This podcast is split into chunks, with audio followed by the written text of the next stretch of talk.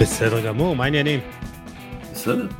ויוני מונפו, מה המצב? היי, מה שלומכם חברים? הרבה זמן לא נפגשנו, אז אה, בוא, יום טוב, אה, נחזור לדבר על כדורגל ביחד. כן, אה? אה? קצת לדבר, אני ניסיתי להחזיר את קובי עוז בתשובה. הוא לא אוהב כדורגל, ואמרתי לו, קובי, וואי, איזה name dropping עשיתי עכשיו. אמרתי לו, אמרתי לו, קובי, בוא אלינו, תעשה שבת איתנו, נראה משהו איטלקי, נראה משהו אנגלי, נראה משהו ספרדי, נשתה קצת בירה, קצת, uh, קצת פיצוחים, תעשה, אצלנו, תעשה שבת אצלנו, נחזיר אותך בתשובה, יהיה טוב, אבל לא, הוא, הוא לא בקטע. לא אמ. לפני שאנחנו מדברים על uh, תיק העבודות של טיפקס, אה, בואו נדבר על הכדורגל שהיה בסופש ונסתכל קדימה לעבר השבת וראשון הבאים. אה, נתחיל עם אנגליה ונתחיל עם המשחק, המשחק של, של הסופש, אה, ליברפול מרסקת את מנצ'סטר יונייטד 7-0. עכשיו פעם, לפני מלא זמן ילדים, הטלוויזיה הייתה מעין קופסה כזאת עם אנטנה, אתם יודעים מה זה אנטנה? אנטנה זה כזה mm. משהו, זה היה, זה היה מתכת כזאת שהייתה תקועה על הטלוויזיה, לא משנה, ולפעמים כשהטלוויזיה לא עבדה, היה צריך לתת לה מכה חזקה בצד או למעלה, כזה פאק, ואז היא הייתה עובדת. אה, אז ליברפול היא טלוויזיה כזאת, וריאל מדריד נתנה לה כאפה. בליגת האלופות. וככה זה נראה לי, שבשבועות שאחרי התבוסה לריאל, אה, ליברפול כאילו התאפסה, וזה מגיע לסוג של שיא בניצחון הבאמת ענק על מנצ'סטר יונייטד. עכשיו, יוסי, what the fuck happened? מה קרה שם? אה, אני, אם אני יכול לתמצת את זה במשפט אחד או בשחקן אחד, אז זה אברהים הקונטה. ומאז שהוא חזר uh, להרכב, uh, ליברפול לא סופגת uh, בשלושה משחקים רצופים, אוקיי? ושימו לב לנתון הבא, שלכשעצמו הוא, הוא, הוא הזוי, כי ב, uh, בכל המשחקים של ליברפול פותחת בהרכב יחד עם קונאטה, ונדייק, רוברטסון וטרנט אלכסנדר ארנולד, בעונה וחצי, כמה משחקים זה היה, זה, זה נתון מדהים, 14, 14 משחקים בלבד. אבל באותם 14 משחקים, עשרה ניצחונות, שלושה תיקו והפסד אחד, שבע פעמים אה, היא שומרת על שער נקי, עשר ספיגות, ובואו אני אשאל אתכם, מה ההפסד היחידי? ריאל מדריד איכשהו צריך להיות. נכון, נכון, נכון, גמר ליגת האלופות 1-0, ההפסד היחידי, ועוד נתון אחד שרק מראה לכם את החשיבות של קונאטה, ליברפול שיחקה רק ארבעה משחקים עם ונדייק, העונה, עם ונדייק וקונאטה בהרכב בכל משך 90 הדקות, היא ניצחה בכולן, נפולי בבית, טוטנאם בחוץ, וולס בבית ויונייטד בבית, וזה רק מראה לכם, אם אתה זוכר, אה, אה, וויל, דיברנו בפרקים הקודמים על מכת הפציעות של ליברפול, וראינו את זה מול ריאל מדריד, שג'ו גומז פשוט לא ברמה. וכמה זה חשוב שיש לך רביעיית הגנה מתואמת וטובה, כן. אתה יודע, בכל מקרה ליברפול תצטרך להתחזק בעוד בלם top אירופי לפי דעתי בקיץ, ובוא נראה אם זה יקרה, אבל זה באמת אחת הסיבות המרכזיות. אפשר גם לדבר על קודי גאקפו, על החזרה קצת אה, לכושר, על אה, סאלח שבכושר פנטסטי, על נוניס שגם כובש, אבל זה מבחינתי הדבר המשמעותי ביותר. חייבים לדבר קצת גם על היריבה, ואני, תראה... לא, לא, שנייה, לפני שאנחנו מגיעים ליריבה, אוקיי, ההגנה זה סיפור אחד, אבל היה פה גם איזה סוג של קליק כזה, בין אה, גג פה, נונז ומוחמד סאלח, שכל אחד כובש שני שערים, אבל נראה היה שהכל זורם הרבה יותר טוב, זה, זה פשוט היה עניין של בישול ארוך לשלישייה הזאת, יוני?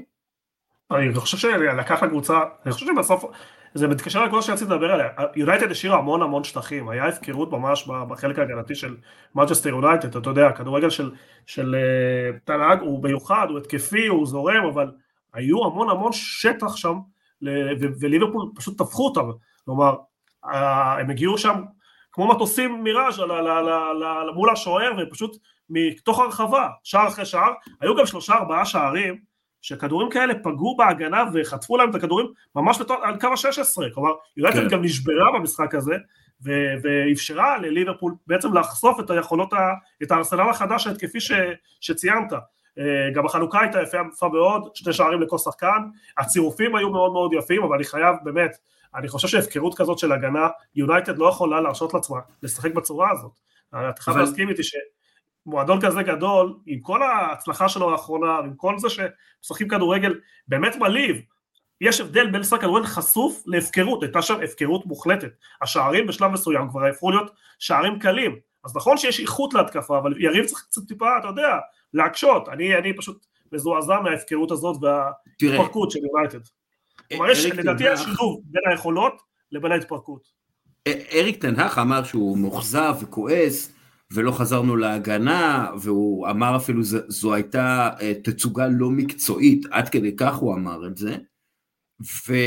והרבה מאוד אש אה, אה, נזרקה לברונו פרננדז, אה, רוי קין אמר שפת הגוף שלו הייתה ביזיון, וגארי נבל אמר מגעיל אותי איך שהוא מכוון את כל האחרים ולא עושה דברים בעצמו, הוא אומר אם אתה מאבד את הכדור רוץ ותחזור ותחזיר אותו בעצמך. העניין הוא שיש פה גם עניין של ליברפול, כי מנצ'סטר יונייטד ללא שער באנפילד בפרמייר ליג מאז 2018. כלומר, יש פה איזה משהו שהוא קצת מעבר למשחק, עוד משחק שההגנה קורסת, שדברים כאלה קורים, אבל יש פה גם איזה משהו מנטלי אולי. אני, אני אגיד לכם מה, עוד נתון ש... שחייב לשים לב אליו, יונייטד במשחקי חוץ העונה, פשוט מתפרקת וזו לא הפעם הראשונה.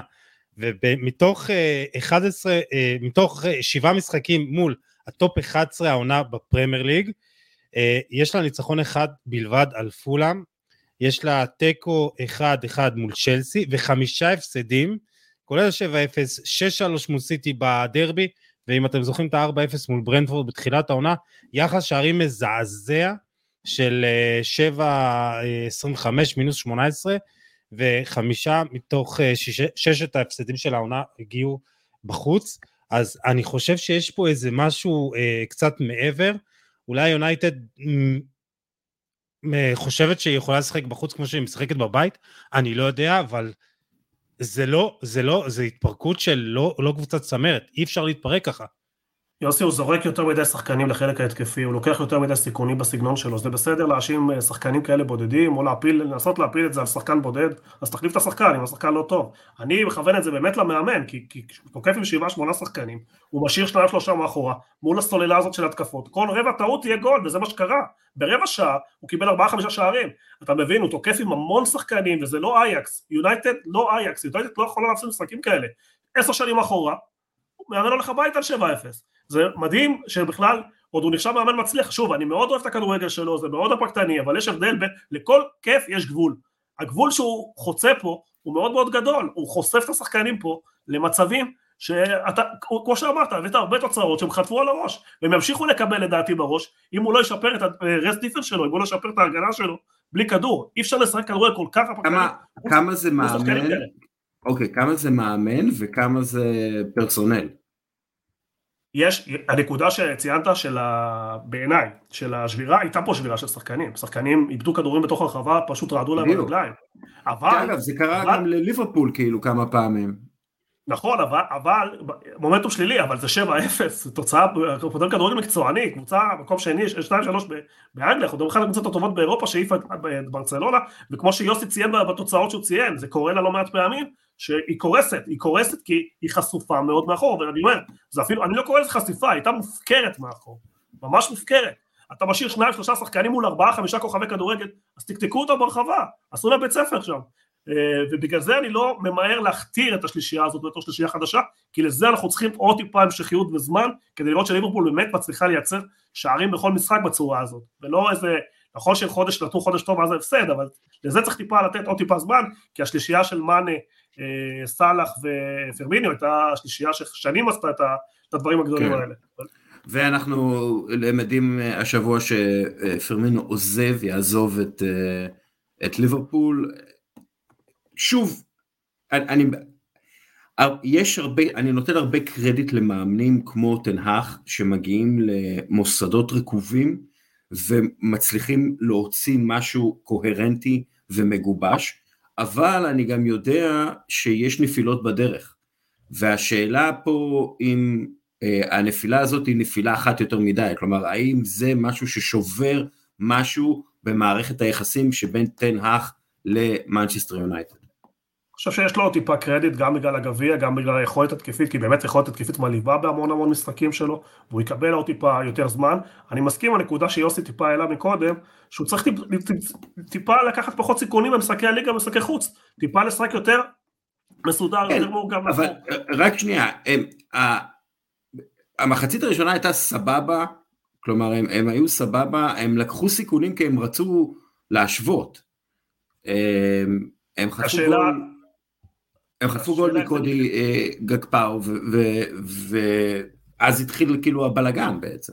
השאלה אם מנצ'סטר יונייטד זה מועדון שיכול לקבל תוצאות כאלה באופן שגרתי, לדעתי התשובה היא לא, הקהל לא יכול לקבל תוצאות כאלה באופן של פעם, פעמיים בשנה, אוקיי נפסיד 4-5 אפילו 5-0 למשחק מול יריבה, אתה צריך לזכור שבסוף זה המשחק הכי חשוב לאוהד, המשחק הזה, שתי היריבות האלה, אנחנו חושבים המסורת הכי גדולה של האוהד האנגלי, גם של מנצ'סטר יונייטד וגם של ליברפול, ובסוף העובד, הבן אדם שתומך בקבוצה, זה השפלה, זה לא הפסד רגיל, זה השפלה. אפשר להפסיד 3-0, 2-0, אפשר להפסיד 4-0. אתה יודע, פעם תוצאה כזאת היו מפרקים אנשים באוויר. זה כאילו עובר לידם, כמו שאמרת, כאילו אין אופי, כאילו לא אכפת להם. וזה חלק מהאחריות של המאמן, להעביר להם, להסביר להם באיזה מועדון הם מייצגים, איזה מסורת הם מייצגים. והמסורת כן, אני, לא, אני לא יודע, אני לא חושב לא שיש בעיה עם לא זה. אני, אני, לא, אני לא חושב שיש בעיה עם זה, אני חושב שתנהך יודע טוב מאוד באיזה מועדון אבל הוא אה, צריך לדאוג לשחקנים יבינו. אוקיי, אז אולי זאת הבעיה, כי הם היו שם לפניו, והם נתקעו בבלגנים האלה לפניו. אנחנו צריכים לזכור שהוא לא בנה את הקבוצה הזאת, הוא כן עיצב פה ושם והכניס פה ושם שחקנים, אבל זו לא קבוצה שלו. לא, אמ, זה, זה משהו שאני חושב שכן צריך אה, לזכור. יוסי, עוד משהו על המשחק, על ליברפול, על מנצ'סטר אה, יונייטד? אה, כן, אה, מילה קטנה לקודי גג פה, אחרי שבשישה המשחקים הראשונים שלו לא כבש שער אחד, הוא כובש ארבעה שערים בששת המשחקים האחרונים. בשלושת המשחקים שהוא כובש, ליברפול מנצחת ושומרת על שער נקי. ועוד אה, משפט אחרון לגבי יונייטד, אני חושב שאנחנו צריכים לחכות לראות מה, מה, מה יקרה עם, האם יונייטד תימכר ולמי היא תימכר. ואז לפי זה גם uh, יתקבלו יוסי, החלטות. יוסי, היא תימכר כן. לקטרים. אתה חושב? אני, תקשיב, אה, מה שנקרא מקורותיי בקטר משוכנעים בזה ב-280 אחוז בערך, 282 אחוז. זה, זה אז, אז בוא נגיד כאילו... ככה שזה תלוי, תלוי באמת מה, מה יעשו שם, אם ילכו על המודל של פריז, כמו שאתה רואה, להביא כמה שיותר כוכבים בכמה שיותר כסף, או ללכת על המודל הסעודי בניוקאסל, שהוא דווקא מאוד uh, סולידי. Uh, אז, אז בוא נגיד ככה שאנחנו נחכה עוד קצת ונראה מה באמת יקרה. כן. Uh, אני לא מאמין שיעשו שינויים uh, מרחיקי לכת, כן ייתנו לתנח uh, להמשיך את התהליך ש, שקורה, יש שם תהליך טוב, לאט לאט, אימפריות לא נבנות בעונה כן. אחת. אה, רק אה, להגיד משהו, מוחמד סאלח אה, כבש את השערים 128 ו-129 שלו בפרמייר ליג עבור ליברפול, וכך הוא שובר את שיא הכיבושים של רובי פאולר בליברפול. יותר מזה, הוא שבר, השווה את השיא של אלן שירר בכיבושים נגד מנצ'סטר יונייטד, והוא שחקן ליברפול הראשון שכובש נגד מנצ'סטר יונייטד בשישה משחקים רצופים. אגב, הוא גם השחקן הראשון בחמש הליגות הבכירות העונה עם 20 פלוס שערים ועשרה פלוס בישולים, אה, אז לצרף אותו לפנטזי, יוסי? אה, נגיד שכן, אז זהו, אני, אני, אני לא מבין בפנטזי, אבל אם אתה, אני אומר לך עליו, ומנור סולו מצ, מצד שמאל, נראה לי זה שיעור כן. טוב. כן. אה, ארסנל, קודם כל, משחק אני יודע כאוהד ארסנל, אני פשוט אה, חטפתי כמה וכמה התקפי לב במהלך המשחק, כמעט אה, שברתי את הכפכף שלי, אני לא ידעתי שזה אפשרי בכלל לשבור כפכף, אבל כמעט שברתי אותו. אמ, ממש האנגלים מכנים את זה רולר קוסטר, חוויתי רכבת ערים רגשית משוגעת במשחק הזה, וכמובן שהוא מגיע עם ניצחון מטורף בשנייה האחרונה, אה, הנתון, הנתון הכי מצחיק זה שארסנל נכנסה לפיגור ב-0-0-0-9, אה, כלומר בתשע שניות, ועלתה על יתרון ראשון כשהשעון נראה 96 ו-59 שניות. 96 דקות ו-59 שניות, כלומר ממש על הבאזר, בהכי באזר שיש, אמ, ושני ציוני דרך. בפעם הראשונה מאז 1986 ארסנל פותחת בהרכב שאף אחד מהשחקנים בו לא שיחק במשחק תחרותי תחת ארסן ונגר, וזה המשחק הקודם ללא אה, שחקנים ששיחקו תחת ארסן ונגר בארסנל היה נגד אסטון וילה ב-1986, זה כאילו מטורף. ציון דרך שני, ארסנל הייתה בפיגור אה, 0-2 ובכל זאת ניצחה, וזה קורה בפעם הראשונה מאז 2012. אה, ארסנל מדי שבוע זה מרגיש לי שהיא עושה מעין אה, ציון דרך שכזה, קודם כל התרחקות מארסן ונגר מצד אחד, מצד שני הם מראים אופי, פעם אחר פעם. השאלה אם, אם האופי הזה מכפר על אה, יופי קצת קלוקל. אז אני, אני אגיד לך מה, אני חושב שאולי זה היה הניצחון הכי חשוב של העונה. כי זה היה ניצחון של, אה, גם כמו שאתה אומר, של אופי, אבל ארסנל עשתה את הדברים טוב במשחק הזה, והיה חסר לך קצת מזל. אה, בונמוס, אה, אתה יודע, כאילו, היא חנתה את האוטובוס שלה בתוך ה-16 ולא יצאה ממנו, זה היה פשוט משחק מדהים.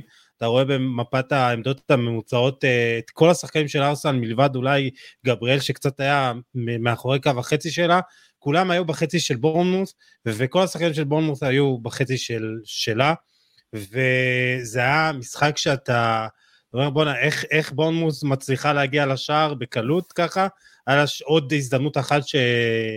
אה, אה, השוער של ארסנל, אה, רמדל, כן, כן. הציל והיא עשה את הדברים נכון.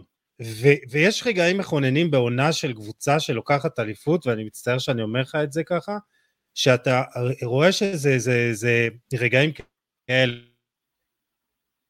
כן. שזה יגיע. הרבה אנשים אמרו של...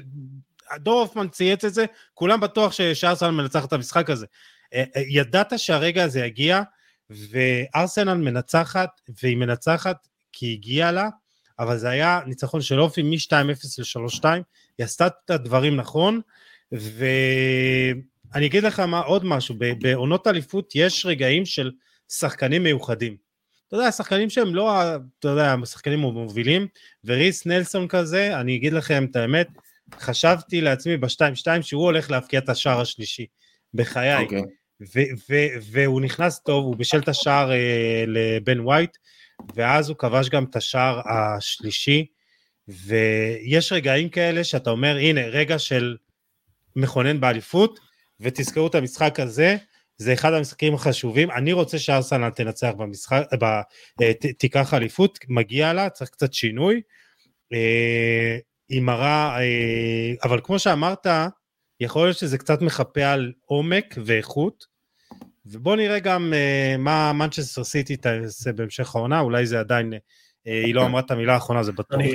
אני, רוצה לחזק כמה נקודות, קודם כל זה ניצחון שלישי מאז המונדיאל שארסנל עושה על ה buzzer, היא ניצחה 3-2 את מנצ'סטר יונייטד, גם אחרי פיגור וגם בשעה דקה 90, 4-2 אסטון וילה עם שני שערים אה, בדקות האחרונות, עם הסיפור המפורסם שדיבו מרטינס עזב את השער, אבל אה, גם ה-3-2 היה שער מאוד מאוד כן. מאוחר, אה, דקה 90 וזה, זה שש נקודות מאוד מאוד חשובות שהושגו בדקות האחרונות, כלומר זה לא רק פעם אחת, עוד נתון חשוב, שני שערים שהובקעו על ידי מחליפים, לא רק השלוש שתיים של אמסון, גם בן ווייט נכנס אה, במחצית והשווה את התוצאה בדקה ה-70. אה, אני חושב שהרבה מזה זה קשור ליכולת של ארטטה להשפיע על השחקנים, לקרוא נכון את המשחק ולגרום לשינוי, בסך הכל צריך לזכור שהמאבק הוא מאוד מאוד צמוד מול יריבה מאוד חזקה וארסנל רוב השלט של השחקנים צעירים שמתבשלים לתוך משהו מאוד מאוד גדול, אף אחד לא ציפה מארסנל להיות במצב הזה ולכן כן. היכולת שזה גם פוגע טיפה באיכות הכדורגל אה, שארסנל משחקת כי אנחנו רואים תוצאות יותר מדי, כלומר צמודות אה, בסיבוב השני שבסיבוב הראשון בעצם היא פירקה את הליגה, היא שיחקה כדורגל בעולם אחר ובאמת אה, הייתה עליונה, לא רק אה, ניצחה, ובסוף יש את היריבות חזקות, יש לנו ליגה מעניינת וזה מה שחשוב. כן, ארטטה גם דיבר על האוהדים שהם, אה, לפיו הם יצרו אווירה תומכת ואי אפשר היה לעשות את זה בלעדיהם, ובאמת הרגישו את האנרגיות אה, דרך המסך אפשר לומר, ואני חייב לתת פה קרדיט לבעלים ולהנהלה, משהו שאני לא עושה בדרך כלל עם ארסנל, הם בנו והשקיעו בקבוצת אוהדים, שאוהדים את הקבוצה ומעודדים את הקבוצה כל הזמן, הם גם מקבלים כרטיסים מסובסדים אה, כדי לעודד, והם עושים את זה מה שנקרא בסגנון אירופאי, והאווירה באיצטדיון השתפרה פלאים, אה, במיוחד ברגעי משבר. כי ארסנה לפני כמה שנים הם היו נקלעים לפיגור מוקדם, והייתם מתחילים לשמוע כל מיני צקצוקים בקהל, זה היה כזה, או, אוף, אה. ופשוט לא, לא היה את זה, והקבוצה הצעירה הזאת חיה מהאנרגיות הטובות האלה שיש סביב הקבוצה וסביב המועדון, וזה פה צריך לתת קרדיט באמת לבעלים ולהנהלה שאפשרו את זה. אם יש לכם משהו להגיד על מצ'סטר סיטי ניוקאסל, בעיניי זה היה משחק אה, טוב, אבל אה, כאילו לא, לא באמת אה, משהו לדבר עליו. אמ, אז, אם... אז אני אגיד לך רק לגבי מצ'סטר סיטי, וויל, שאני חושב שהיא בינתיים עושה את העבודה שלה, כן? היא עם חמישה ניצחונות, שני תיקו, כולל ניצחון אה, במהירות על ארסנל, אבל אני חושב שהיא ממוקדת צ'מפיונס העונה. וזה אולי משהו כן. שיכול כן אה, לתת לארסנל את ה... עוד קצת יתרון כלפיה. אז ככה שזה צריך לשים לב אליו. אה, ואתה יודע, אני חושב שהיא מעדיפה לזכות בצ'מפיונס, וגם, כאילו, גם אם זה אומר להפסיד את האליפות, אה, היא חייבת את זה. אה, משהו קטן לגבי הולנד, יש לו שני שערים ושני בישולים בשמונת המשחקים האחרונים, ואני חושב שאנחנו כן עדים לאיזה קצת קשיי הסתגלות שלו עכשיו, אה, ופפ גוורדיולה, ואני חושב שגם אנחנו נראה עוד, עוד מעט איזה גרסה משופרת של הולנד, כי לפני חודש ככה אה, פפ אה, התראיין, לפני המשחק מול טוטנאם, הוא אומר שמה שמדהים אותו אצל הולנד זה שהוא כל הזמן רוצה להשתפר, וכמה שהוא מודע לכמה שהוא יכול לעשות יותר דברים בצורה יותר טובה, והוא, והוא עשוי אה, להסתכל על שחקנים כמו ארי קיין אה, וללמוד ממנו. מה שמצחיק שקיין כבש את שער הניצחון במשחק, אה, ואני חושב שאנחנו נראה את אה, הולנד קצת יותר אה, מעורב במשחק, ה... בלינק הפליי של, של סיטי, אנחנו נראה אותו קצת יורד למטה יותר, טיפה נוגע יותר בכדור, יותר מוסר, ויכול להיות שפה זה קצת איזה קשיי הסתגלות, למדו אותו, למדו את התנועות שלו, ויכול להיות שפה הוא ככה משדרג את עצמו קצת יותר. אה, אז בוא נגיד ככה שאנחנו, אני מאמין שעוד נראה העונה אה, הולנד קצת אה, שונה ומשופר יותר. ומילה על פודן, כושר פנטסטי, ארבעה שערים בישול אחד בשלושת המשחקים האחרונים, והוא פשוט שחקן נפלא. כן, אנחנו חייבים להגיד גם שהוא בעצם פודן הגיע ל-120 משחקים אה, בהם הוא כובש 33 אה, שערים ונותן 17 בישולים, שהוא השחקן הצעיר ביותר אה, שמגיע למעורבות ב-50 שערי פרמייר ליג עבור מנצ'סטר סיטי, מכובד. משהו על פולאם שהיא היריבה הבאה של ארסנל, והשחקן הזה, איך קוראים? זה שם מסובך כזה. מנור... סולומניו. סולומניו. אני רואה מלא השוואות, בעיקר של אוהדי פולאם, בין אה, מנור סולומון למודריק אה, מצ'לסי. והם מרגישים שהם זכו בלוטו. דרך אגב, עכשיו מתחיל דיון לאן מנור סולומון יכול להגיע. ואני חושב שזה דיון לא כל כך בריא, כי אני חושב שהוא צריך להישאר בפולאם. הקבוצה מתאימה לו מאוד, הוא רוצה לונדון, הכסף טוב, ההמשכיות תעשה לו טוב, פולאם במקום טוב אה, בליגה, אולי אפילו תגיע לשחק באירופה, אני חושב שהוא צריך להישאר שם, מה אתם חושבים, יוני? אני חושב שבקצב שערים שהוא נותן פה זה לא יהיה ריאלי, כלומר, הסכום, כלומר פולאם עשו טעות, לקחו אותו בשלב בלי אופציית לקנות אותו, והיו צריכים בדיעבד, חוכמה של דיעבד היו צריכים לקנות אותו, ברגע שהוא מפקיע בקצב הזה, המספרים גם של העברה וגם של הסכום של המשכורת שלו יעלו, והוא יגיע לאחת הגדולות.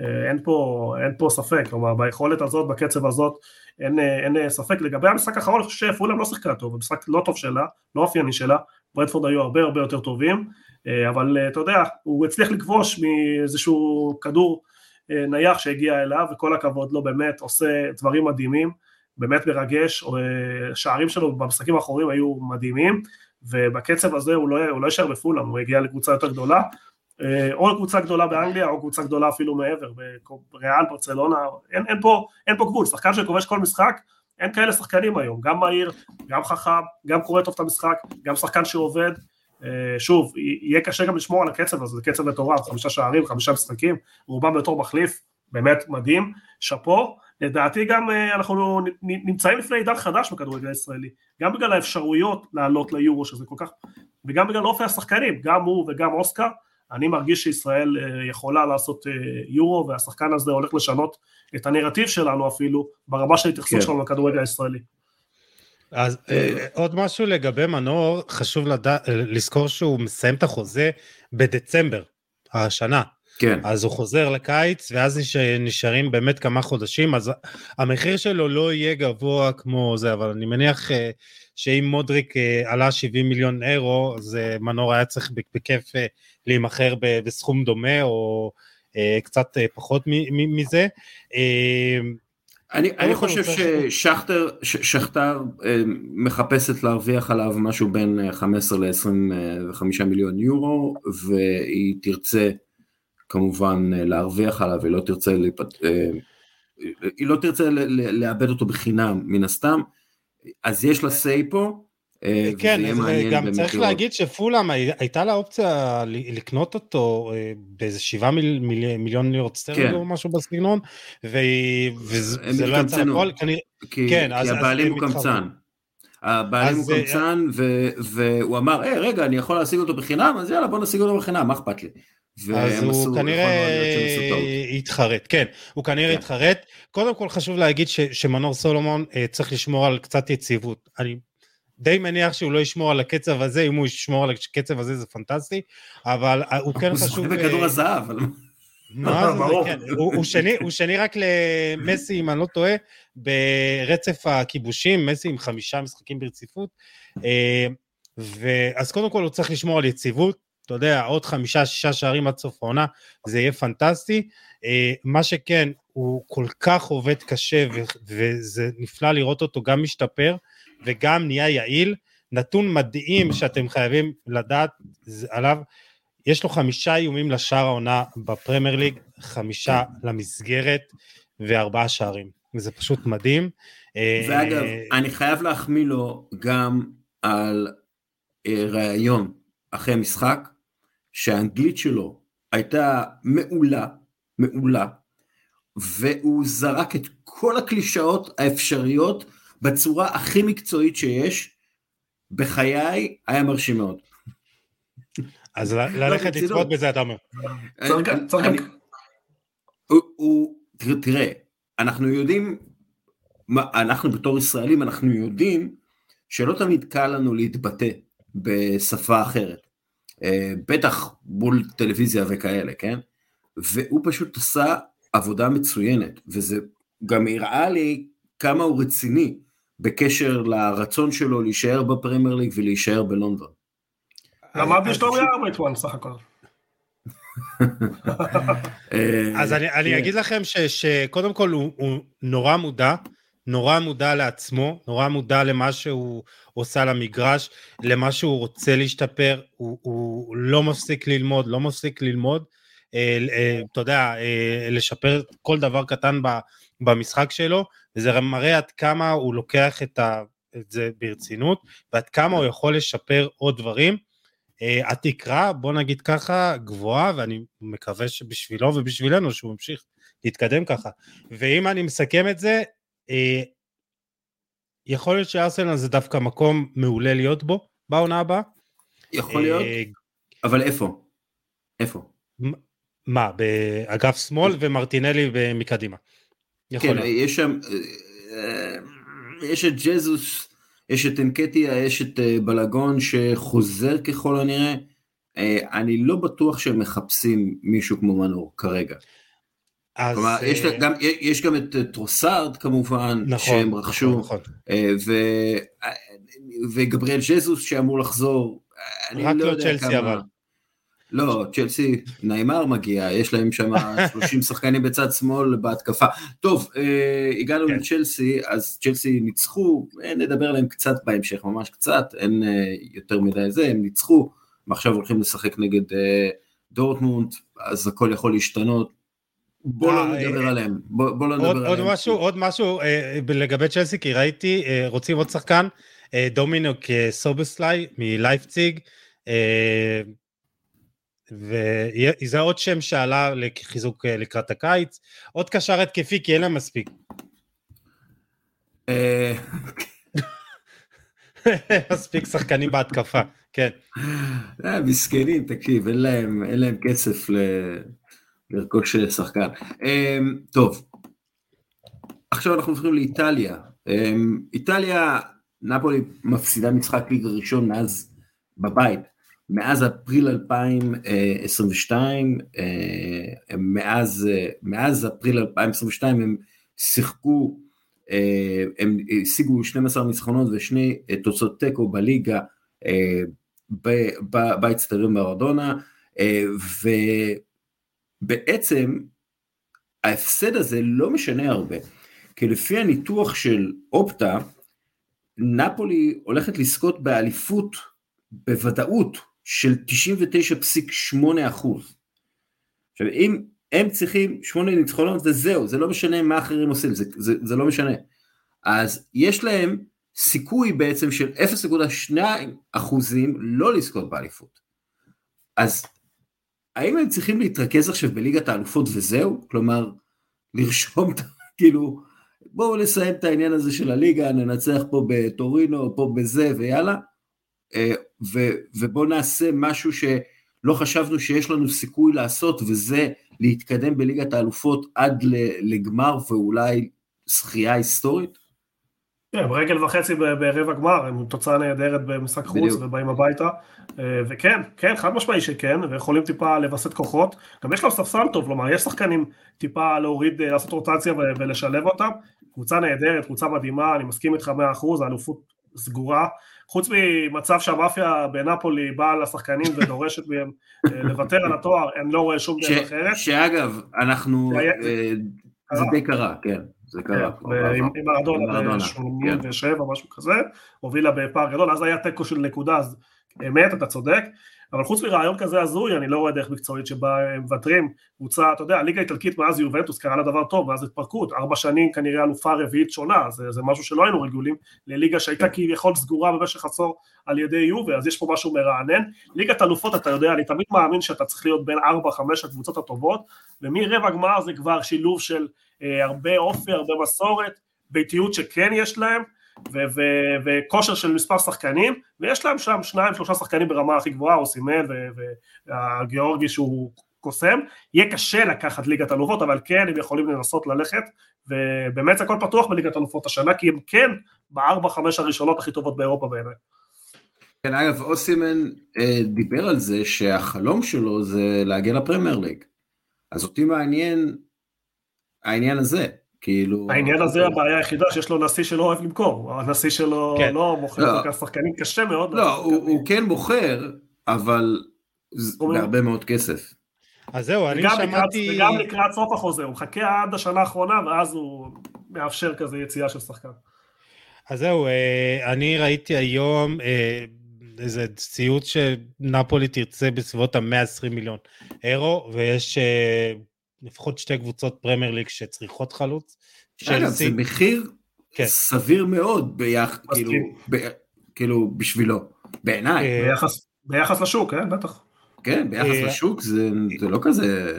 אז זהו, אז, אז תשמע, מנצ'סטר יונייטד צריכה חלוץ, ואם, אתה יודע, הקטרים יגיעו, אז אני חושב שהם כן ישימו את הכסף על חלוץ ברמה שלו. צ'לסי, עדיין כמה כישרון, כמה עומק שיש לה ב, ב, ב, בחלק ההתקפי, חלוץ אמיתי, פחות אין לה, אז גם, גם יכול להיות.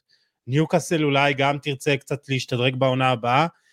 תלוי אבל אם היא תגיע לליגת האלופות, אני חושב שזה גם יהיה שיקול בשבילה, כמו שאמרת יוני, לנפול יש באמת סגל עמוק ויכולה לתת לאוסימן קצת מנוחה, יש לה את רספדורי ואת uh, uh, סימאונה ויש לה uh, בכנפיים את לוזאנו ופוליטאנו ו- ו- ואלמאס שמגיע מהספסל, יש לה באמת ספסל שכן יכול לאפשר את הרוטציות האלה.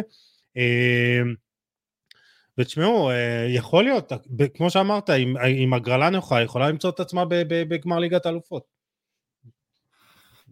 אמ, שחקן, אני חייב להגיד משהו על... אה, העליתי את הפוסט הזה מוקדם יותר השבוע.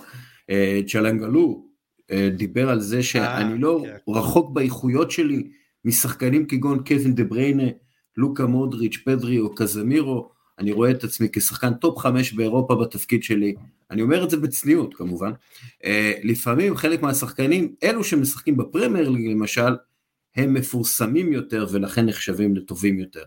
קודם כל, I call bullshit, האקן, אתה חמוד, אתה שחקן סבבה, אתה לא, אתה לא בא, אתה לא קרוב למודריץ', לא משנה איך, אם אתה מטפס על על, על מגדל אייפל אתה לא מתקרב למודריץ', שזה דבר ראשון. דבר שני, מה? כאילו, מה, למה להגיד דבר כזה? מה, מה, מה אתם חושבים? אה, זה, זה כמו אה, שחסר... מה יוני, כן, דבר.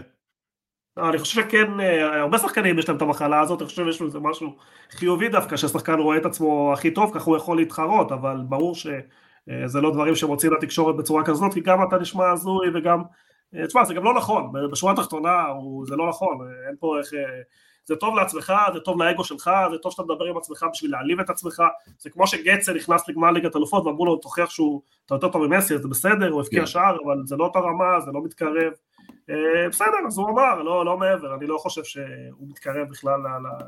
לוקה זה אגדה, ודה בריינה גם שחקן ברמה יותר גבוהה, ובסוף זה מוכרח גם, גם במספרים וגם בתארים וגם בשכר וגם בהערכה.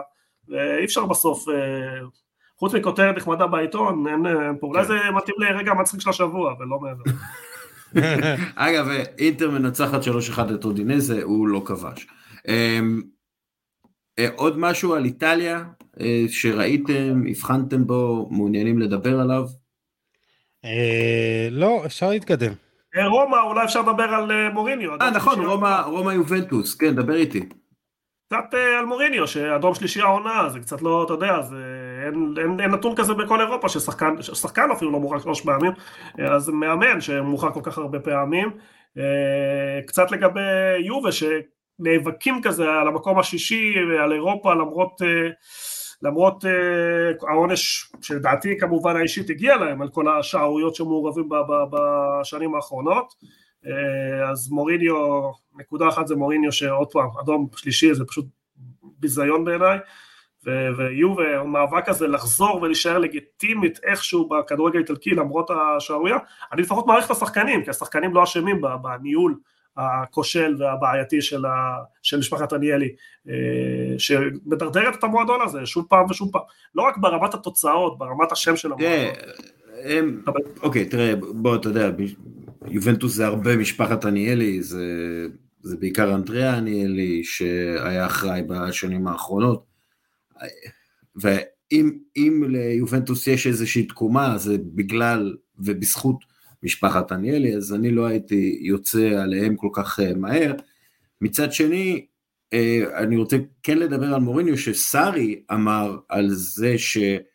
הוא חושב שמוריניו מורחק ככה בגלל שהוא מוריניו, וצריך כאילו להרגיע את העניין הזה, כי אם, כי אם ימשיכו להתנהג ככה למאמנים בכירים, הם פשוט יעזבו, דרך אגב, הסריה חיה באיזשהו אה, תסביך נחיתות מובן לחלוטין עם הפרמייר ליג, כן? והם כל הזמן מדברים, אוסימן מדבר על הפרמייר ליג, אה, הנה אה, צ'להאנולו מדבר על הפרמייר ליג, אה, הנה סארי מדבר על הפרמייר ליג, אה, כאילו, זה, זה בעיה, זה בעיה, הפרמייר ליג, אותה. לדבר. על הפרמייר ליג. זה בעיה מובנית, כי אנחנו מסתכלים על המחיר של השווי של הזכויות שידור, אנחנו מדברים כמעט על שליש, וזה רק הפער הגדל. כן. אם אנחנו מסתכלים על המגרשים, המתקנים, כן. באנגליה זה הכל מגרש שאתה הולך מפוצץ מלא, אפילו... אגב, גם הצילום וההגשה, צריך להגיד. גם הצילום וההגשה, ברור. כן. אנגליה עברה אמריקניזציה לפני 30 שנה ומאז היא רק פורחת. איטליה עוד תקועה במדינה מאוד מאוד בירוקרטית, מאוד מאוד בעייתית. אה, אפילו טיפה לפעמים גם אנטישמיות, אלימות, דברים שליליים, שפחות קשה קל הר- להתחבר אליהם. מאוד, כן, אגב, הרבה מאוד גזענות, אה, הרבה מאוד גזענות שהיא גם משפיעה על החלטות של שופטים, ממה שראו מחקרים. אה, כן, המצב, אה, המצב לא, המצב לא טוב. ב- ב- אה, כאילו, לדעתי הפערים רק יגדלו, כלומר כן. החצים אה, ברורים, אנגליה למעלה והליגה האיטלקית כן. כלפי מטה, אפילו וזה לא, וזה לא משהו שהולך להשתנות בקרוב. בדיוק, זה לא בדיוק. משהו שהולך להשתנות. המגמות ההפריחו. כן, אגב, זה מדכא אותי, כי אני גדלתי על גרנדה מילאן של, של ון בסטן ורייקארד ו- וחוליט, ו- והייתי אוהד מילאן, ו- ואהבתי מאוד את מילאן, ו- ואהבתי מאוד את הכדורגל האיטלקי, שהוא היה הטוב ביותר, הליגה האיטלקית הייתה הטובה ביותר, ופשוט כאילו, זה נעלם. היום ילדים, אני לא יודע כמה מהם רואים משחקים של אה, מילאן, כמה חולמים לשחק ב... יובנטוס או בנפולי, אני פשוט לא יודע, אני, אני לא חושב ש...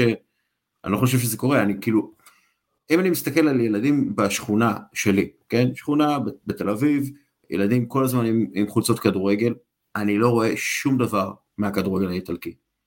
אני רואה פריס סן ג'מן, מסי, אני רואה הרבה אנגליה, אמ, ואני רואה נבחרות פה ושם, אני לא רואה לא מילאן, לא יובנטוס, לא אינטר, לא נפולי, שום דבר. אז זה, אז זה קצת מדכא אותי בתור אה, חובב אה, כדורגל איטלקי. אה, קודם כל אני, כן, אני רק אגיד לכם שאני אני יכול להבין את הקנאה של, של, של שחקנים וגם של מאמנים, כי בסוף אה, בפרמייר ליג מרוויחים הרבה יותר כסף. אתם רואים אה, מאמנים שעוברים מקבוצות כמו ויה ריאל, כמו אונאי אמרי, שהולך לקבוצת אמצע הטבלה ומטה בפרמייר ליג, כי החשיפה שם גבוהה יותר ושכר שם גבוה יותר. ובסוף אין מה לעשות, שווה יותר לשחק בפרמייר ליג מאשר בכל ליגה אחרת. כן. טוב, אה, ספרד. אה,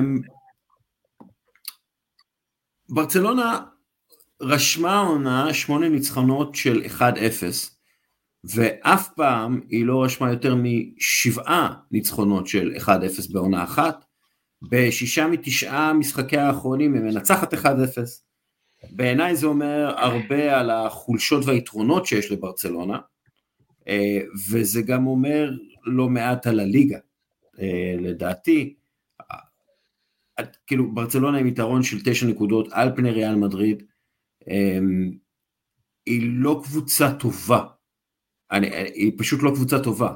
כאילו אפשר להגיד הרבה דברים על ברצלונה, אפשר לדבר על היתרונות והחולשות וכולי וכולי, אבל להגדיר אותה כקבוצה טובה אני לא יכול לעשות. אתם מסכימים איתי עם זה?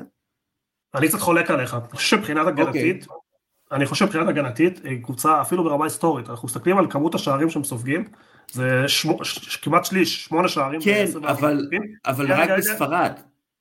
נכון, כי בליגת אלופות, כלומר גם בליגה, יכול שהודחו מול יונייטד וגם בבתים בליגת אלופות, אני מסכים איתך ועדיין, אני חושב ברמה, תראה, הם שיחקו מול ריאל מדריד בגביע, ריאל מדריד לא, לא, לא, לא הגיע לשער, לא ראה את המסגרת. עכשיו תסתכל גם על האיכויות, הם יודעים ללחוץ גבוה, כלומר תסתכל על שחקני התקפה שלהם, שאתה רואה רפיניה לא נותן נותן לו מספרים מספיק, תורס בטח שלא ברמה הנדרשת ברצלונה, אבל ברמת המחויבות ההגנתית, הם נותנים את המאה אחוז כל שנייה, זה עבודה של מאמן, זה עבודה של צ'אבי, הם לוחצים גבוה ברמה מאוד גבוהה.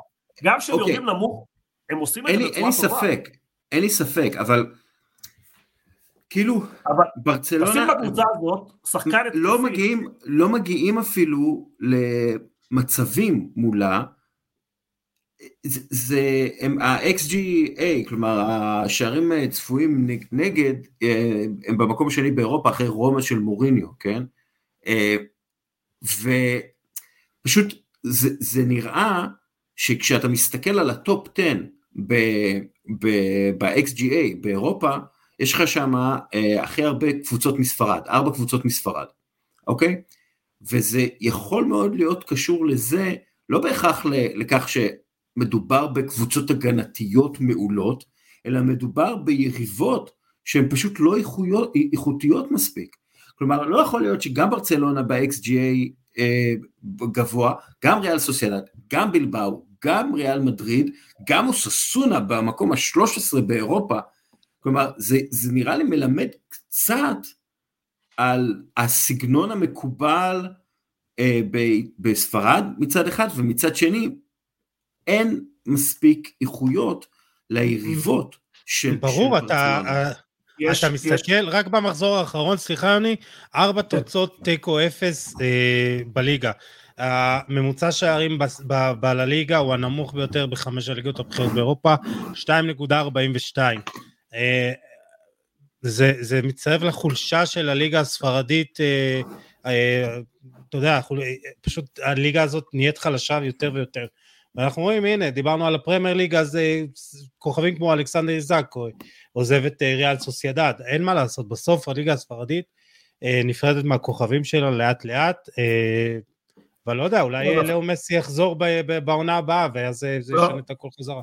זה לא, זה אפילו לא לאט לאט, זה יש הגירה, כלומר שכל שחקן שנותן קצת, קצת כן. כישרון הולך לאנגליה, זה דבר טבעי, אבל גם בנתונים שאמרת, ברצלונה ספגה שליש מריאל סוסידד, כלומר שמונה שערים מול 24, משהו כזה, זה קנה מידה, כלומר גם בנתונים האלה, עדיין האיכות של ברצלונה, אני חושב שהרבה קרדיט מגיע לצ'אבי, כלומר אולי היא לא קבוצה מעולה, זה אני מסכים, היא לא מפרקת, אבל בעיניי השלט הזה שיש שם, עם פדרי, עם גבי, עם שחקנים שעובדים ומחוברים כל כך הרבה טוב, אם אתה שם ליד אפילו דמבלה שבכושר, שאתה משלם טיפה מחיר הגנתי על דמבלה שהוא פחות מחויב, אם היה להם עוד שחקן ליד למה ודמבלה ברמה גבוהה מכל אלה שלא מצליחים להרים את עצמם, שזה אינסופתי, שזה תורס שבכלל לא פוגע, ושזה רפיניה שהוא בינוני גבולי כזה לסגל של ברצלונה, אתה עושה פה קבוצה שתדבר חזק מאוד בליגת אלופות, אני מאוד מעריך את צ'אבי, אני קצת חולק עליך בנושא הזה, שהוא עושה עבודה מטורפת. לא, אגב, גם אני חושב שצ'אבי עושה עבודה מעולה, ובאמת רואים קבוצה מאוד מחויבת, וברצלונה הזאת בהתחייב, במחויבות שלה ובאופי שלה קצת מזכירה את אה, ארסנל של ארטטה, אה, שהוא גם תלמיד של פפ גוורדיולה, אז כן, יש לי הערכה מאוד גבוהה לצ'אבי, אבל אני מסתכל על משחקים, ואני אומר, בוא'נה, ולנסיה מול עשרה שחקנים של ברצלונה, לא עושה כלום, לא עושה נכון, כלום. נכון. ולנסיה אבל כאילו- מועדון משבר מאוד גדול במקום הצ'אנס. נכון, דיברנו על זה, זה נכון, אבל כאילו בכמה משחקים ברצלונה באמת מסכנים אותה ברמה של סתם בורנמוס מסכנת את ארסנל.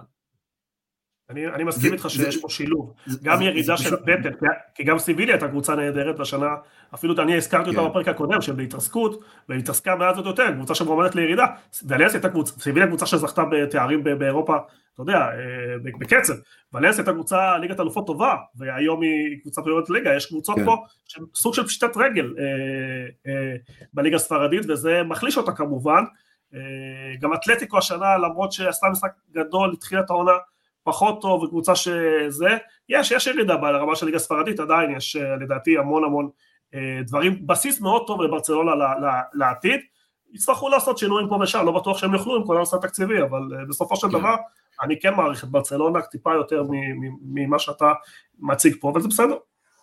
הנה, חיזוק לברצלונה, בזול, מנור סולומון, 20 מיליון אירו, משהו כזה, ימכרו את אנסופטי ביותר, יעשו קצת מזומנים, והנה, גם כוכב ישראלי בברצלונה וגם uh, חיזוק להתקפה. כן, אני לא כל כך רואה את זה קורה, למרות שזה רעיון, לדבר עם ג'ורדי, ג'ורדי מכיר את מנור. אמ, בהחלט. ריאל לא כובשת בשני המשחקים האחרונים שלה, גם אה, בגביע מול אה, ברצלונה וגם נגד ריאל בטיס, וזה אחרי 39 משחקים בהם רק בשניים לא כבשה, כלומר היא נכנסה לאיזשהו סחרור, מצד אחד מצד שני, זה נראה שהם כמו תמיד, אומרים, טוב, הליגה זה, זה נחמד, אבל יש את ליגת האלופות, אנחנו, תעירו, תעירו אותנו לזה, מה שנקרא. ככה זה מרגיש לי לפחות. יש פה שילוב של כמה דברים, קודם כל אה, חוסר עומק בהתקפה, שחוץ משני שחקנים בשנים האחרונות בין זמה וויניסיוס, אף אחד לא מרים את עצמו לרמה של המועדון, כישלון גדול מאוד עם עדן עזר, מריאנו שלא מתפקד, אסנסיו שבסופו של דבר ברמת המספרים והתפוקות, נכון שפה ושם הוא עושה דברים גדולים, הוא, הוא לא מציג יכולת אה, ברמה של אה, ריאל מדריד, רודריגו שמבחינת מספרים גם מאכזב, נכון שהוא נותן שערים חשובים, ובסופו של דבר ריאל מאוד מאוד צפויה, כל הזמן הולכת שמאלה, כל הזמן הולכת לוויניסיוס, כל הזמן אותה תבנית התקפה, כל הזמן מולו, והשוני הגדול של ריאל מדריד זה בן זמה, שהשנה אחרי הפציעה בעיקר, ולפני המונדיאל הוא נפצע, שם ריאל התרסקה, ריאל הובילה את הטבלה שבוע שבועיים לפני המונדיאל, ואז בן זמה נפצע, ו... ואי אפשר לשחק רק עם שחקן אחד, כל כך הרבה משחקים, יש לך כל שלושה ימים משחקים, ומונדיאל באמצע, ואתה רואה עוד תיקו ועוד הפסד, וחייבים להגיד גם שהקבוצות היריבות מתכוננות לוויניסיוס כמו למלחמה, רוב ההפסדים של ריאל זה בחוץ משחקי ליגה, שפשוט כל היריב, כל הקהל, כל השחקני היריב מתלפלים על ויניסיוס, מוציאים אותו מהמשחק, ולריאל כן. אין פתרון, אין פשוט פתרון. ליברפול שיחקו מול ריאל שווה ושווה, ואז, אתה יודע, יום גדול של ויניסיוס, יום גדול של בן זמה, חיפו על, ה, על כל הבעיות המבניות שיש במועדון, אה, וכן, הפער הוא גדול מאוד, אני חושב שזה כישלון לריאל בסופו של דבר, שאין תחרות בליגה, אנחנו כמעט uh, שלושה חודשים לפני סוף העונה, וריאל לא מצליחה בכלל כן. uh, לתת תחרות ל... ל ואגב, יש uh, הרבה עכשיו דיווחים על זה שבריאל מדריד מתכננים לשחרר לא מעט שחקנים, כולל לוקה מודריץ', שלא בטוח שהוא יקבל את החוזה שהוא ראוי לו מבחינתו, והם כן מתכננים על ג'וד בלינגהם מצד אחד, על קיליאן אמבפה לטווח הארוך בצד שני, אבל הם כאילו כן מתכננים להביא, שוב, אני לא יודע אם ג'וד בלינגהם יסתכל על מה שמציעים לו למשל בליברפול או במנצ'סטר יונייטד הקטרית, לבין מה שמציעים לו בריאל מדריד, והוא יחליט אה, ריאל מדריד. כלומר, ריאל מדריד מאבדת סוג, סוג של את היתרון המובנה שתמיד היה לה, אה, שהיא הייתה המועדון להגיע אליו. אני לא בטוח שזה נכון עכשיו, מבחינה כלכלית לפחות. תראה, זה שילוב של כמה דברים, אני חושב שאחד הסיבות, אני, אני כן מקשר בין לוקה לבין בלינגהם. כלומר, אני חושב שאחד הסיבות ש, שלוקה לא מקבל, זה כשקריאל רוצה לשמוע מה, מה בלינגהם מרגיש, איך הוא רוצה להגיע למועדון. ו, וזה בעיניי זה דבר מטורף, אבל, אבל כמו שאתה אומר, אין לריאל בעצם ברירה. היא חייבת להקשיב לדור החדש, לשאיפות שלהם, לרצונות שלהם, והיא לא יכולה להביא שחקן כזה בסכום הזה שהולכים להוציא, שדורטמונד הולכים לחלוף שם את ההצעה בגלל שהוא אנגלי, בגלל שכל הקבוצות באנגליה רוצות אותו, אז ריאל צריכה לצאת לו משהו מעבר לכסף ולמעמד, וכנראה שזו האופציה היחידה, כלומר בוא תהיה אתה היורש של, של לוקה, ובגלל זה לדעתי האישית, החוזה של לוקה אה, מתעכב, כי ביכולת, יכול להיות שהוא לא יהיה שחקן הרכב שלו הבא, אבל ביכולת שהוא מציג ב, ב, ב, בימים שהוא נמצא בפיט, כלומר ברמה הכושר, הוא, הוא פנטסטי, גם בליברפול, באנפילד. למה אתה לא רואה אותו נשאר גם, גם וגם? כחונך של, של ג'וד בלינגהם? אם בלינגהם רוצה לקבל את העשר שלו בלי שיפריע לו, יש מצב שריאל מדריד תתחשב ברצונות שלה, כי אין לה ברירה בשוק שנוצר. אין לה ברירה בשוק שנוצר, היא יכולה, חייבת להתחשב בשחקנים האלה. אה, אהלן ברח לה, כי לא ממש התאמצה, אמפה ברח לה בגלל הכסף, אז, אז מה, מה היא יכולה להביא? אתה רואה שיש פה פערי איכות בינה לבין ברצלונה, שמי בכלל האמין לפני שנתיים, כל הבעיות הכלכליות שהיה שם. יש פעמים, היא צריכה להביא שחקנים, והיא כן חושבת, המועדון כן חושב שיש בילד הזה משהו מיוחד, משהו שונה, והיא יודעת... הוא, הוא דרך אגב, הוא משהו מיוחד, כן? כן, כן, כאילו, שהיא יודעת לפגוע. וכשאנחנו מדברים על יכולת, אנחנו לא מדברים רק על יכולת מקצועית, אנחנו מדברים על אופי של שחקנים, על uh, התנהלות של שחקנים, היא רואה פה איזשהו משהו שהוא כן מתאים לריאל מדריד, ובגלל זה אני חושב שלוקה מתעכב, כי, כי, כי אם השחקן הזה רוצה לבוא ולהרגיש חופשי, ריאל צריכה להציע לו משהו שהוא מעבר לכסף ומעמד, היא צריכה להציע לו איזשהו משהו, בוא אתה תהיה לב הפרויקט, תוביל את הדבר הזה קדימה, כי אחרת היא לא, היא לא תוכל להתחרות, היא לא תוכל להתחרות, וזה עצוב, אבל זה נכון, מול ההצעות שיש לו כן, באנגליה. כן, דרך אגב, יש, יש להם בעיות בכמה מקומות, כלומר, יש להם... זהו, מה, מגן שמאלי? בהגנה, כן, ההגנה מאוד מאוד דלילה, אמ, הקישור מאוד מאוד מזדקן, כלומר, יש את צ'ואמני וקמבינגה, ונגיד אנחנו שמים שם את בלינגהם, ואז מה קורה עם קרוס ומודריץ' עוזבים? לא, יש לך גם את פדה, יש לך גם את פדה? בסדר, לא פדה, ש... נכון, פדה אבל כאילו ישחק, נגיד, ב... אתה יודע מה, נכון, אתה צודק, פדה, בלינגהם וצ'ואמני וקמבינגה, אוקיי. יש לך את סבאיוס שגם טוב. ואפילו סבאיוס יכול להעריך. לא כן, מה זה טוב, אתה יודע, זה צריך להיות טוב ריאל מדריד, אני... לא, הוא לא טוב. פדה הוא גם בשלישייה הקדמית, אנחנו הרבה פעמים, כן? אנחנו כן. צריכים לזכור את זה. אה, ובשלישייה הקדמית יש לך נגיד את רודריגו וויניסיוס, בנזמה, אוקיי, הוא כבר, הוא בן 72. כן, כאילו, מה קורה פה? כאילו, אז אתה מביא את בלינגהם בהרבה מאוד כסף, ואז מי הולך להחליף את בנזמה? ריאל חייבת לה... ריאל חייבת, לה, כן. חייבת להביא או את, או את אמבפה או את אהלנד, ואם לא תביא את אחד משניהם, יהיה, יהיה, יהיה לה בעיה, כי תביא שחקן בהרבה מאוד כסף שלא בטוח שהוא מתאים להוביל את הפרויקט הזה. כלומר, אתה רואה שהשחקנים האלה המיוחדים, שפעם, כמו שאמרת, קופצים על ריאל מדריד, היום זה טיפה יותר קשה, בגלל זה, תראה, הם רכשו את הנדריק והיא בונה עליו, לא לשנה הזאת ולא לשנה הבאה, וראינו שריאל עושה את זה פעם אחר פעם, כלומר, היא יודעת לבנות כן. את עצמה מחדש. פד הגיע בסכום שקל, בסכום נמוך, קסמירו הגיע בזמנו, ואנחנו יכולים להמשיך אחד אחד ולראות שריאל יודעת להביא שחקנים בגיל 10, בגיל 17, 16, 18 ולתת להם את ה-15 שנים בתוך המועדון, היא כן יודעת מה לעשות, אבל אני מסכים איתך שחסר פה איכות ברמה הכי גבוהה, ובגלל זה השחקנים האלה הם שחקני המפתח.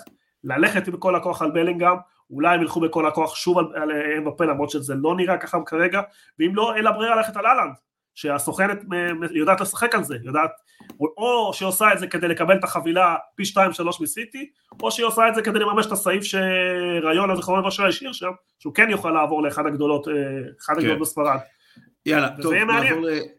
כן, לגמרי, נעבור למשהו על אתלטיקו מדריד שמנצחת 6-1 את סביליה, לא, יאללה, קדימה, אה, גרמניה, דורטמונד מנצחת את לייפציג 2-1, רושבת 8 ניצחונות.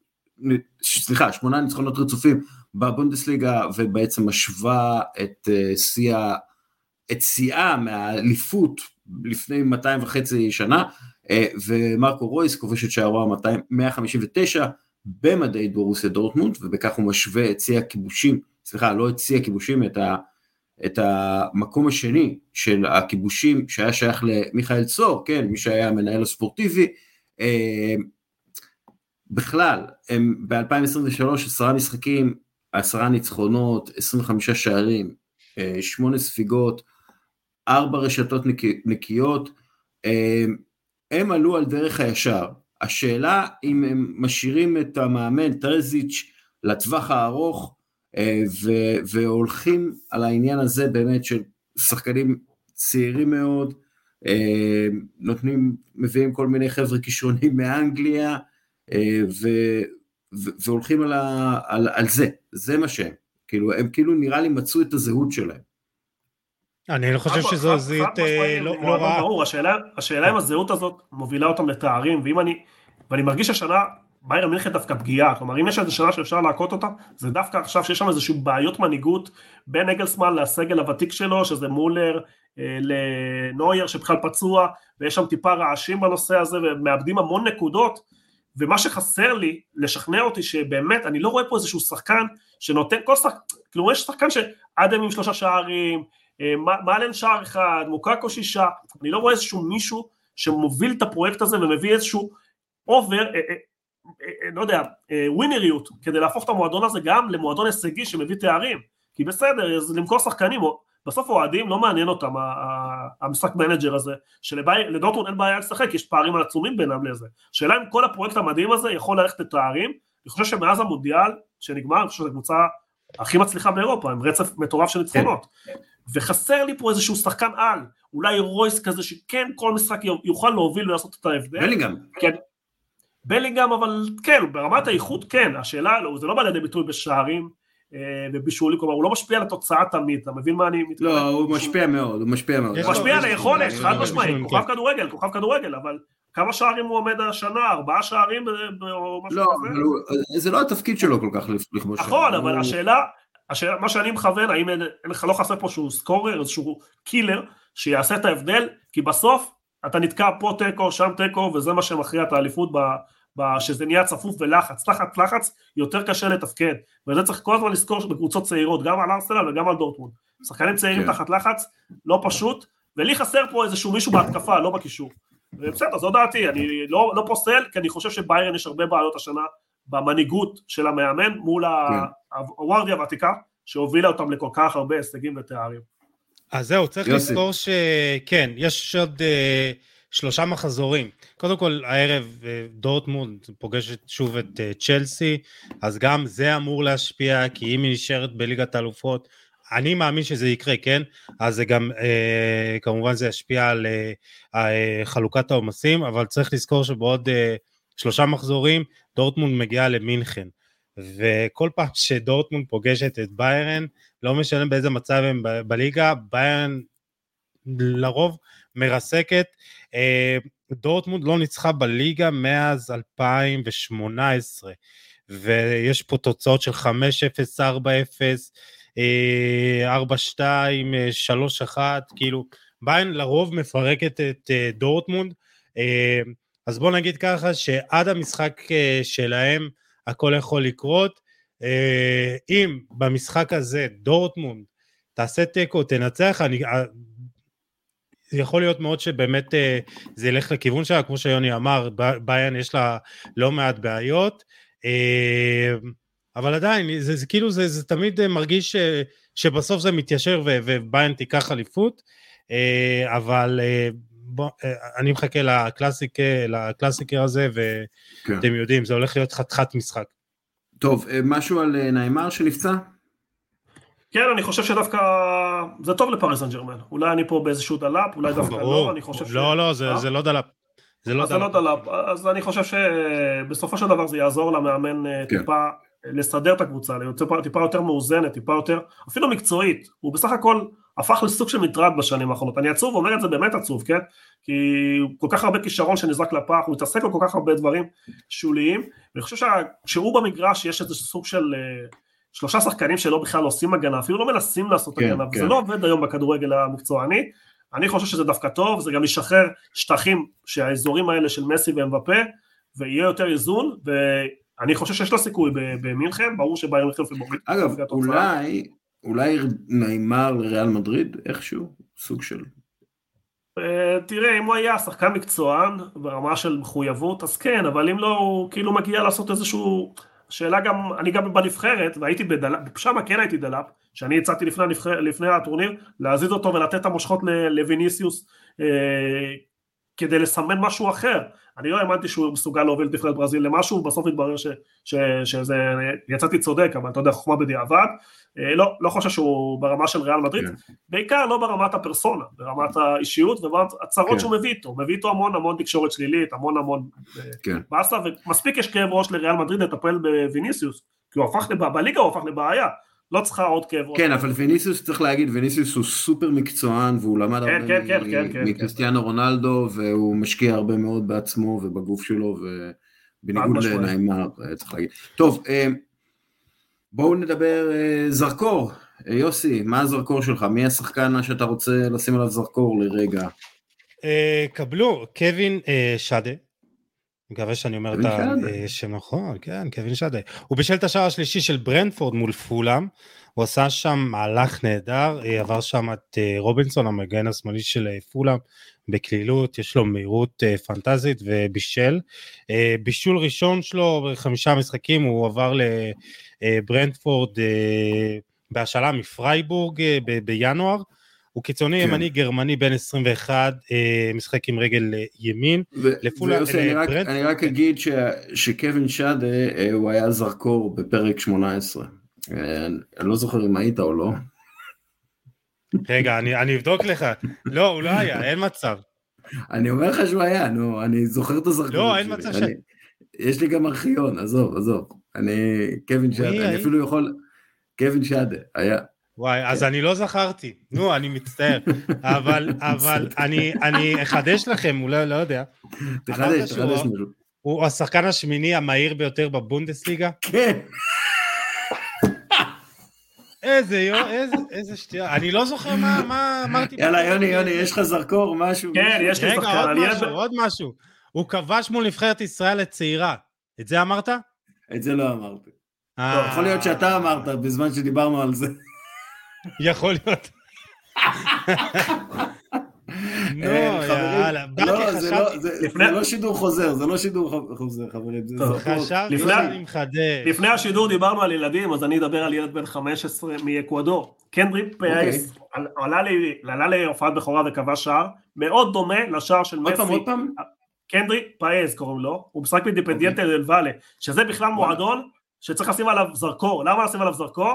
זה החלום של כולנו במנג'ר, לקחת איזושהי קבוצה מאיזושהי עיירת פיתוח באקוודור, לפני 15 שנה הם שיחקו בליגה השלישית בכלל, מאז הם עלו לליגה הראשונה, זכו בתארים, אבל הילד הזה, בכלל יש להם, הנבחרת היא שבעה שחקנים אה, של האקדמיה המפוארת שהם הקימו, יש שחקנים שלהם בברייטון ובכל מקום, הילד הזה הוא כוכב כדורגל, השער שלו, לכו תראו אותו, מאוד דומה למה שמסי עשה בבישול שלו של רונלדיניו בשער הראשון שהקפיץ מעל השוער, כבר מדברים עליו, לצ'לסי כמובן, שרוכשת כל דבר שזז.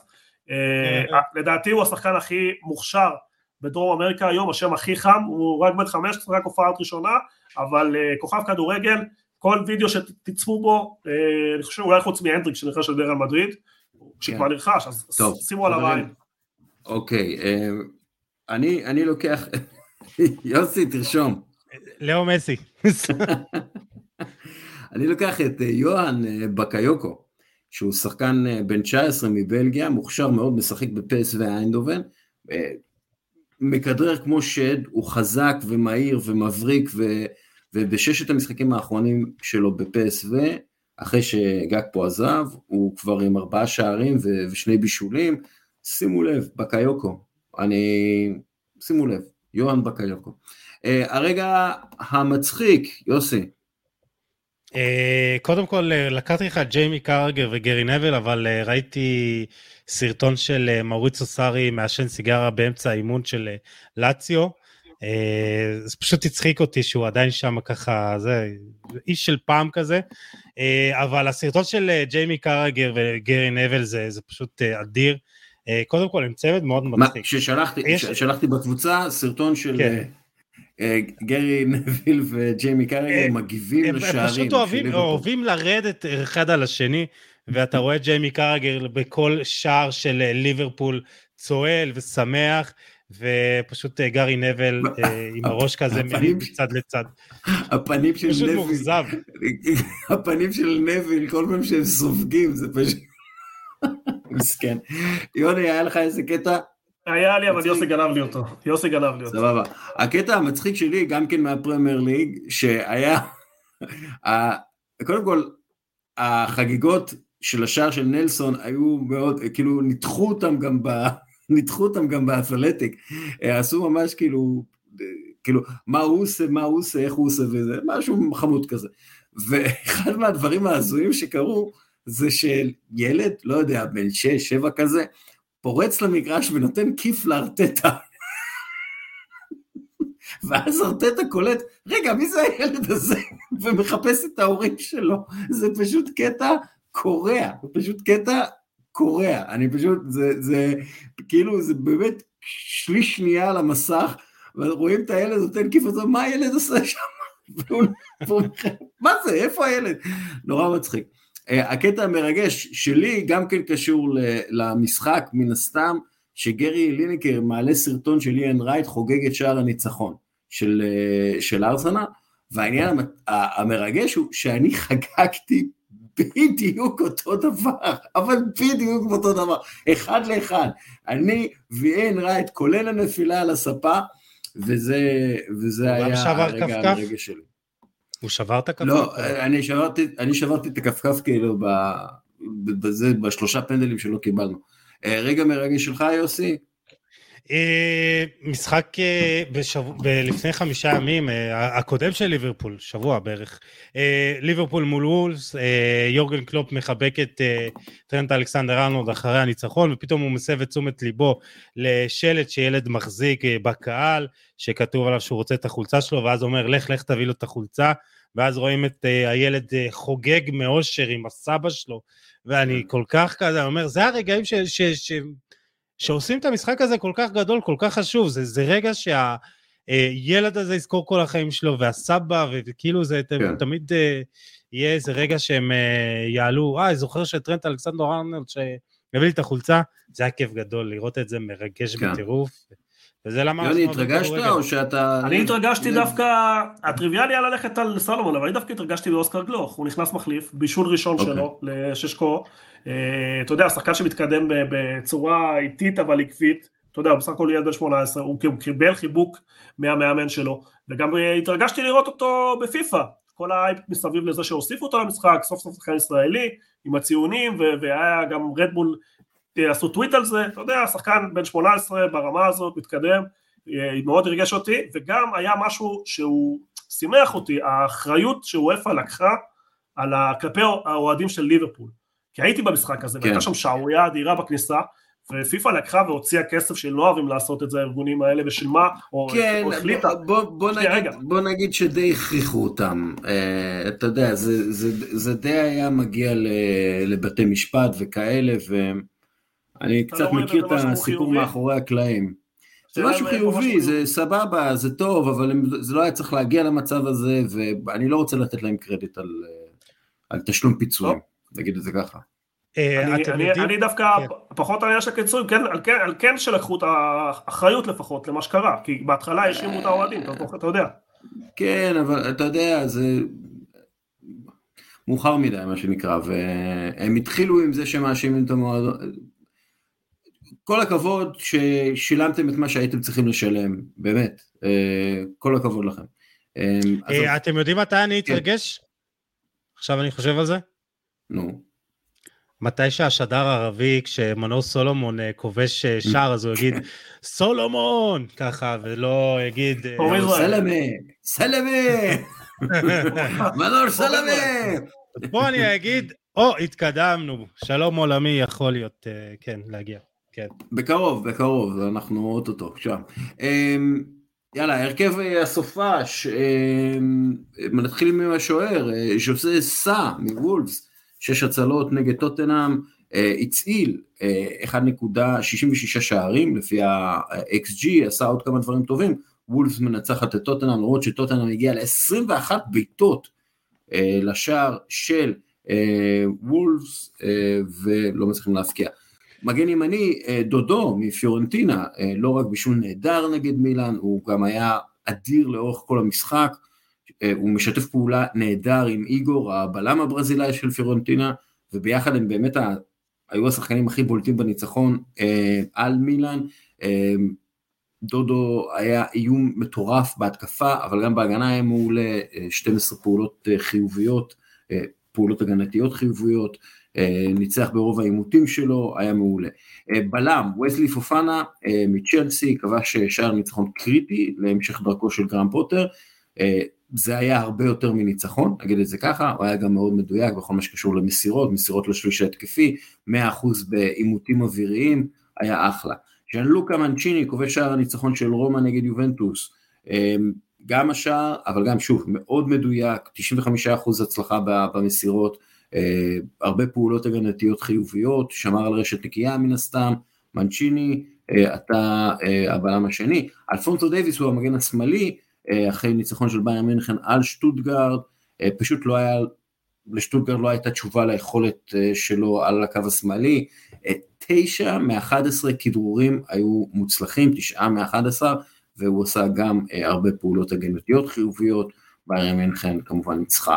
בקישור אנחנו משחקים 4-3-3, אמרה צ'אן מדורטמונד אה, שמנצחת את לייפציג, הוא עושה 14, אה, 14 פעולות אה, הגנתיות אה, חיוביות, אה, 9 מ-12 בעימותים על הכדור, לא עשה עבירות, כבש שער, יצר מצבי הפקעה, אה, הזכיר לי לפחות שפעם הוא היה קשר העתיד של נבחרת גרמניה.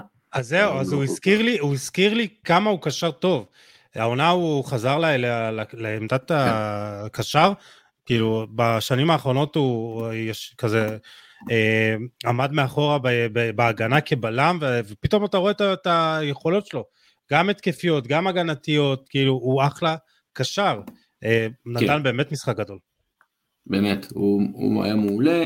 אה, רודרי, אה, הוא הקשר הנוסף, אה, פשוט שלט בקישור נגד ניוקאסל, הפך את זה למשחק שהיה ברור מאליו שסיטי תנצח, מאוד מדויק במסירות, יצר מצב הפקעה גדול, הוא כמובן בישל, בטאקלים 100%, עוד ועוד ועוד, דברים טובים עליו. מתיאס וסינו מלציו, לציו שלא מנצחת את נפולי בנפולי 1-0, הוא כובש את השער המרהיב ומצטיין במשחק, מאוד פעיל בהגנה, פעיל בהעברת כדורים לחלק ההתקפי, היה מעולה. עוברים להתקפה, ריס נלסון, הוא, הכניסה שלו שינתה את המשחק, והוא שינה את המשחק אה, לחלוטין, כמו שהיה נגד נוטיגם פורסט אה, בתחילת העונה, אה, וקבלו את זה, 100% במסירות, 100% בבעיטות לשער, 100% בכדרורים, ב-23 נגיעות בכדור, יצר שני מצבי הפקעה, בישל שער ונתן גול, שזה אולי הגול הכי חשוב של הארסנל העונה, והוא כרגע המחליף שמעורב בהכי הרבה שערים בפרמייר ליג, שלושה שערים ושני בישולים. ממפיס דפאי הוא החלוץ שלנו, אה, צמד מהיר מאוד שלו, אה, של אתלטיקו מדריד, נותן בעצם לאתלטיקו מדריד את הבסיס לפרק את סביליה, הוא גם כן היה, דפאי גם כן היה מאוד מאוד אה, מדויק בפעולות שלו, 100% בכדרורים, 100% בבעיטות לשער, עשה עבודה הגנתית טובה, מן הסתם הוא באתלטיקו מדריד, סוג של קם לתחייה והוציא לדרך את הדריסה של סביליה. ומוחמד סאלח אה, הוא המוביל של אה, ליברפול, אה, צמד, שני בישולים, כאמור השחקן הראשון עם 20 שערים ויותר ועשרה בישולים ויותר בחמש הליגות הבכירות. ונתון אחרון להיום, לפני שאנחנו מסיימים, מספר השערים של מנצ'סטר יונייטד באנפילד מאז 2017-2018, אחד. מספר הכרטיסים הצהובים שמוחמד סאלח קיבל בגלל שהוריד חולצה כחלק מחגיגת השערים שלו נגד מנצ'סטר יונייטד באנפילד, שתיים. רציתי להגיד את זה במהלך הפרק וזה, אז אה, טוב ש... אז אה, אה, עד כאן הפרק. יוסי, תודה רבה לך, אנחנו הולכים לראות עכשיו את צ'לסי נגד דורטמונד. יוני. כיף. על העונג. אתה שם? אני לא יודע, אני לא... כן, כן, אני פה, אני פה, על העונג. בחשיכה. פתאום נכנסת לחושך, אי אפשר לדעת. יוני, תודה רבה שהגעת בהתראה אה, קצרה. אה, תודה רבה לך, מאזין יקר, שנשאר איתנו עד הסוף. יאללה, ביי, חברים. יאללה, ביי.